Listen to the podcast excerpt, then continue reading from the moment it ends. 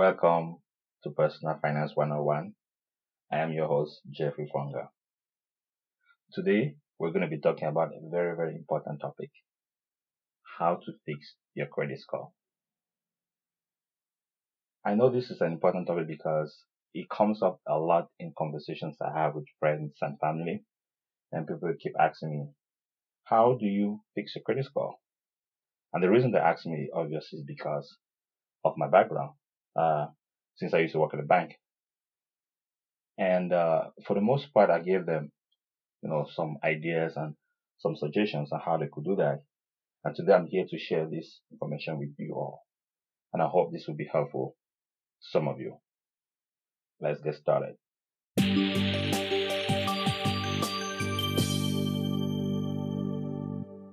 Fixing a credit score requires an understanding of how it works.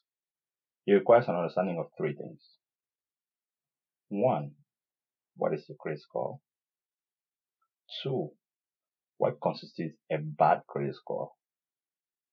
And three, how the credit score is calculated.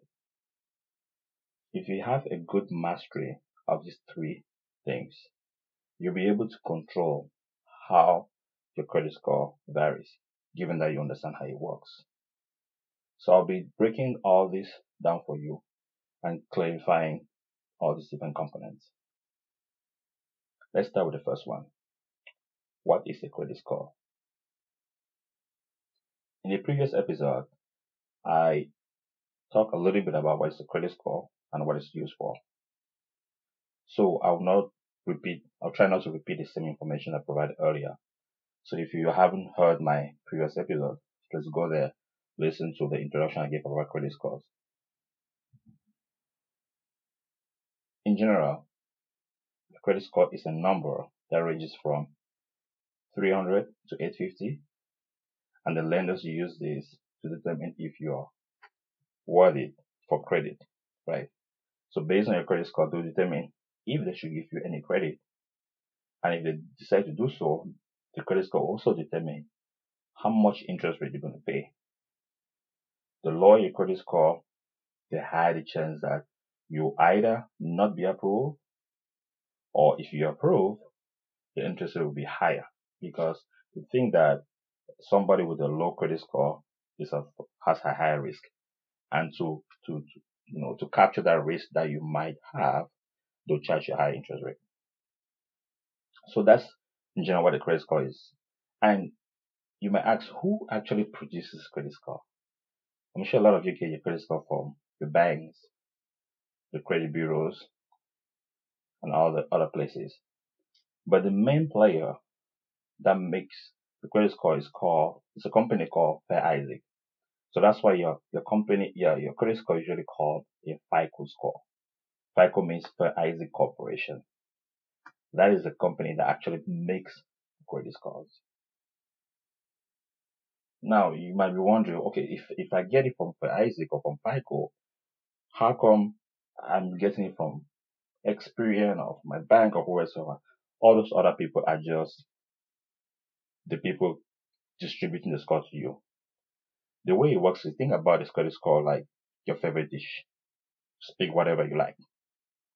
I don't know, lasagna, jollof rice, empanadas, whatever it is, right? Think about it like your dish. The chef, the person making the actual dish, and now knows the secret formula is FICO. The other companies are providers of the final food that FICO gives.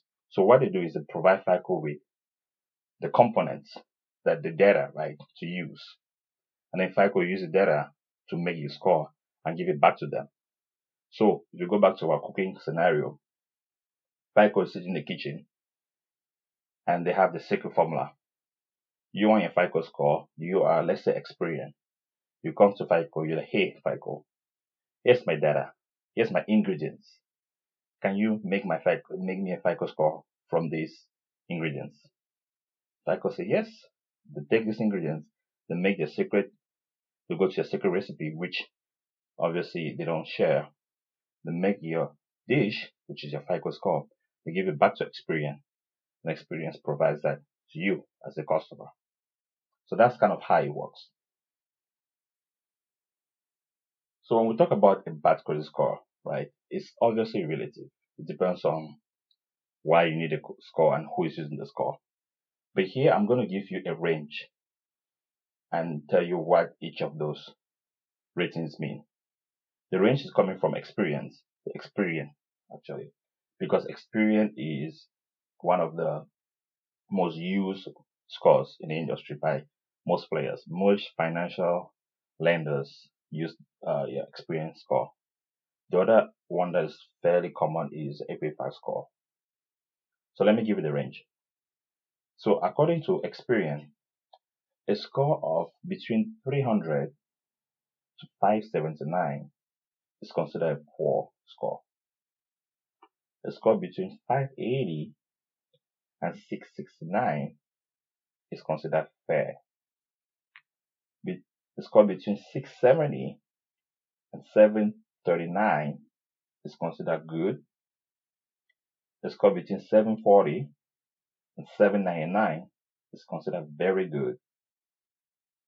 And the score between 800 and 850 is exceptional. So those are ranges, right, between 300 to 850. For the most part, banks and other companies will lend when your score usually is above 670. So when it's good and above. When you have a fair or poor, you have a hard time getting a loan. And for those who have a fair score, they might still get a loan, but then they'll be charged really high interest rate. The ones with the poor, you know, it's even harder to even get a loan. And if you do get a loan, you're going to be paying a lot of interest on that loan. So let's assume you are in this low end, right, where your score is really bad and you really want to know how to fix it. What are the things you need to know? If you can understand how your score is being calculated, then obviously you'll be able to influence it. You'll be able to manage the different components that go into your score in order to improve it. So I'll be telling you the, the five things that go into the calculation of your score, right? The first thing is your payment history. The second is the accounts you owe. The third is the length of your credit history. The fourth, new credit. And the last one is your credit mix. Right? So I'm going to break each of these down for you, but these are the five things you need to understand that in order to improve your credit score. So if you go back to our dish example, right, where the credit score is your dish, understanding these five components are the ingredients that go into that dish, right? So let's start with the first one, your payment history. Your payment history makes about 35% of your score. And it's very simple. It looks at how often you pay your bills. Like, do you pay your bills on time or not? So let's take an example. You have two customers, right? You have customer A. Customer A has a loan of $500 and has a monthly payment of $10. Customer B has a loan of $150,000 with monthly payment of $5,000. If customer A always makes the payment on time, even though it's just $10, right? And B is late sometimes on the payment, even though customer B pays $5,000 all things being equal, customer A will have a better credit score than customer B. Right? So it's not just about the amount you pay. The credit, the, the, the, the history, payment history looks at, do you pay on time? Do you pay when you're supposed to pay? And that's very important, regardless of the amount you're paying. If you have a loan, try not to miss any payments. Try to make your payments on time. Right? If you cannot make an automatic payment because of financial constraints, try to put a reminder on your phone that reminds you that, hey, this is the day you have to make your payment. So that's the first component, right? If you can fix that component, you'll be okay. The second one is the accounts you owe. This component makes about 30% of your score. So obviously, if you owe too much money, it's not a good thing. But you have to remember here, it's not just about having debt, right? having debt is not necessarily a bad thing. It doesn't really mean that your score is going to be low. It's more about the ratio of the money you owe to the amount of credit you have that matters. What do I mean by that? Let's go back to the example of these two customers I mentioned earlier. You have customer A and B. If you recall, customer A had a loan of $500 with a $10 payment, and customer B had a loan of $150,000 with monthly payment of 5000 Right? So obviously, customer B owes more money. But let's assume for this particular example that customer A has a credit limit on that loan. Let's say on the, it's a credit card. Let's say the credit limit is 500. So what does that mean? That means that therefore the customer A has maxed out the credit card. And then customer B has a credit limit of $300,000. So they're still halfway gone. So it's still 50% left on the credit card. So in this scenario, right, customer A has maxed their credit card and so it's going to impact their credit score negatively because they don't have any more leeway to go, even though it's just $500. So here's my point. My point is think about how much you owe versus how much credit you have available and look at the mix of it. Now, obviously, this doesn't, this does not apply to every loan you have. Like, you know, if you have uh, a student loan, you know, it's, it is what it is. But trying to reduce the amount of loans you have is going to drastically improve your credit score. The third component, which is the length of credit history, makes about 15% of your score, right? And what this is, is pretty much the length you've had your longest credit line. For example, if you open your first credit card in 2010 and you got a home in 2012 and then another credit card in 2015 and so on, your length of credit history is 10 years, right? If you count as of today, 2020. Even though you had other things in between. So here there's really not much you can do to to improve it. It's just what it is, right? The only thing you can do is open a credit line as soon as you can because this lens is going to impact your credit score. But one thing I've actually seen people do is they actually add their kids as like co-signer or, or whatever on their credit cards when the kids are young. So let's say the kid is 10 years old right now and the parent has a credit card. The parent is going to add the kid on the credit card right now. And then by the time the kid is 18 years old and going to college, the kid has a credit history of eight years. So that's one thing that if, if this applies to you, you know, that would not be a bad thing to do. So that's the only thing you can do to give them like a, uh, you know, head start on this particular component. The fourth thing which impacts your credit score is what we call new credit. But if you, whenever you get a new credit or a new loan, usually for the first few months or few weeks, your credit score is going to go down. Why? I mean, I know it doesn't make any sense, but for the most part, the bureaus and the people calculating the score, they assume that if, you, if you're getting a new loan, that means that you're in financial difficulty. And so you're more risky than somebody who is not getting a new loan. But then when you start making your payments, they realize that, that maybe you're not really in distress. And so your score goes back to normal, to where it was, or sometimes even better. So usually you will notice that when you start getting, when you get a new credit card or a new uh, loan, the credit score goes down for some time and then goes back up. So that's why. And to add to this new credit, even when you do hard inquiries, impacts your credit score. So what is a hard inquiry? Let's say you want to buy a car and you go to five different dealerships, you know, shopping around. And every time you go to dealership, they run your credit, they run a credit check on you, right? One, two, three, four, five. Every time you do that is what they call it hard inquiry. And if they do that, if so many people do that, it's to impact your score negatively because it will look to the bureaus that you are desperate and you're shopping around because you're gonna get a good deal. And again, that will signal your negative, your you might not be the best customer. And because of that, that will impact the score negatively. So what I would advise is if you want to get, for example, a car, right? Instead of going to five different dealerships, pick two that you know have the car that you want and let only those two run your credit, the credit check on you. Because if you do that too many times, you're going to be in trouble. So that's another thing that impacts your credit score. The last thing which goes in the calculation of your credit score is the is the credit mix, right? The credit mix, what do I mean by that? Credit mix is about the type of credit lines you have. So this is about 10% of your credit score, by the way. Let's assume customer A has five credit cards.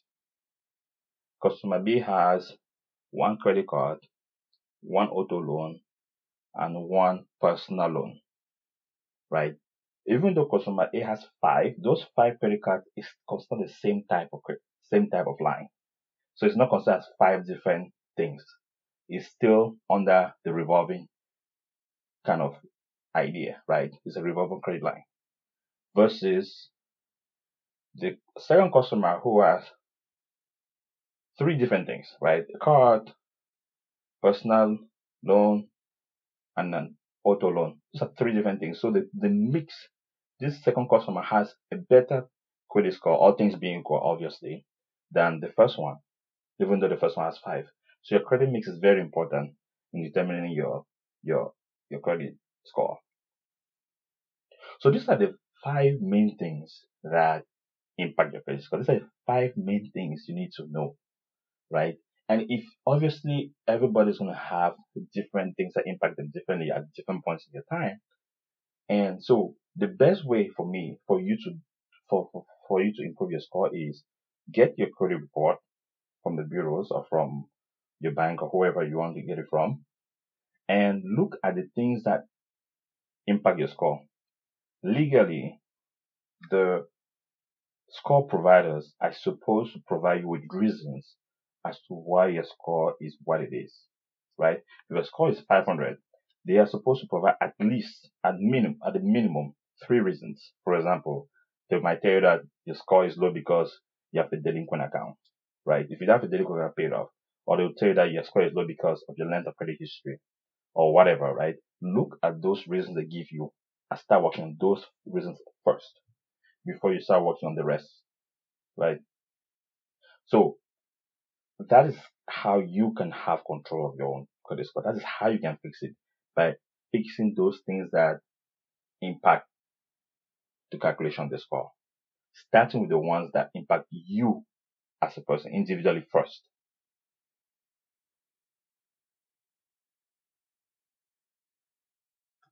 Here are some tips or some things that are good to know regarding your, your credit score. Three things actually. So the first is uh, there was a new rule that went into effect in 2017, and this rule made it harder for medical bills to mess up your credit score. Before the before this time, what happened was if you had a medical bill that went into collection, it had the same impact on your credit score as let's say you defaulted on a on a on a mortgage or uh, on on your auto loan, right? So the government came and said that no, this is not right, that you cannot be punishing people for, you know, for things that they have no control over, in the same way as things that they have control over. So I'm not saying you should not pay your medical bills, but if you do have medical bill, just know that it's uh it's not as bad on your credit score as the other types of collections. The second thing is you have an account in collection, let's say you didn't pay a mortgage or auto loan, and you went to collection and you go and pay it off, remember that this collection account is going to be on your credit report for at least seven years. So if you pay off today, you still have seven more years to go for it to get off from the day it went on your report. And after seven years, if you haven't paid it, well, it has to get off from your report. It's just a law, whether you pay it or not.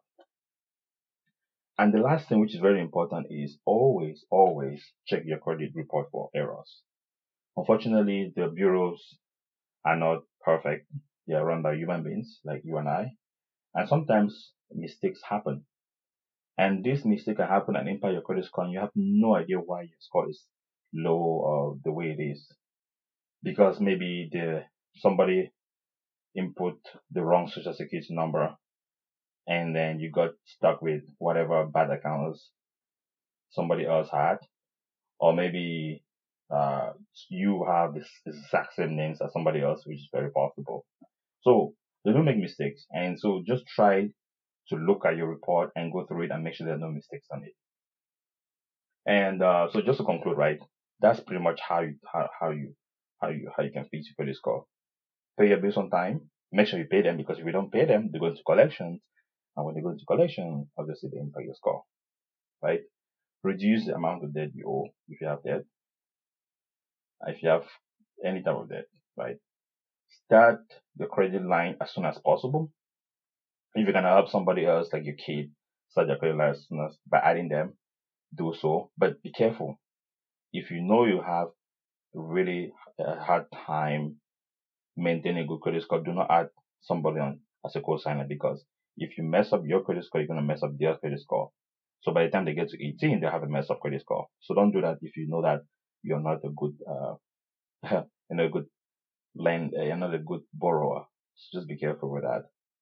Um, so those are the things you need to know, right? Um, try not to get hard inquiries done on your account whenever you're shopping around. Don't go to many places because every time they run a credit check on you, it's going to impact you negatively. I hope this information was helpful.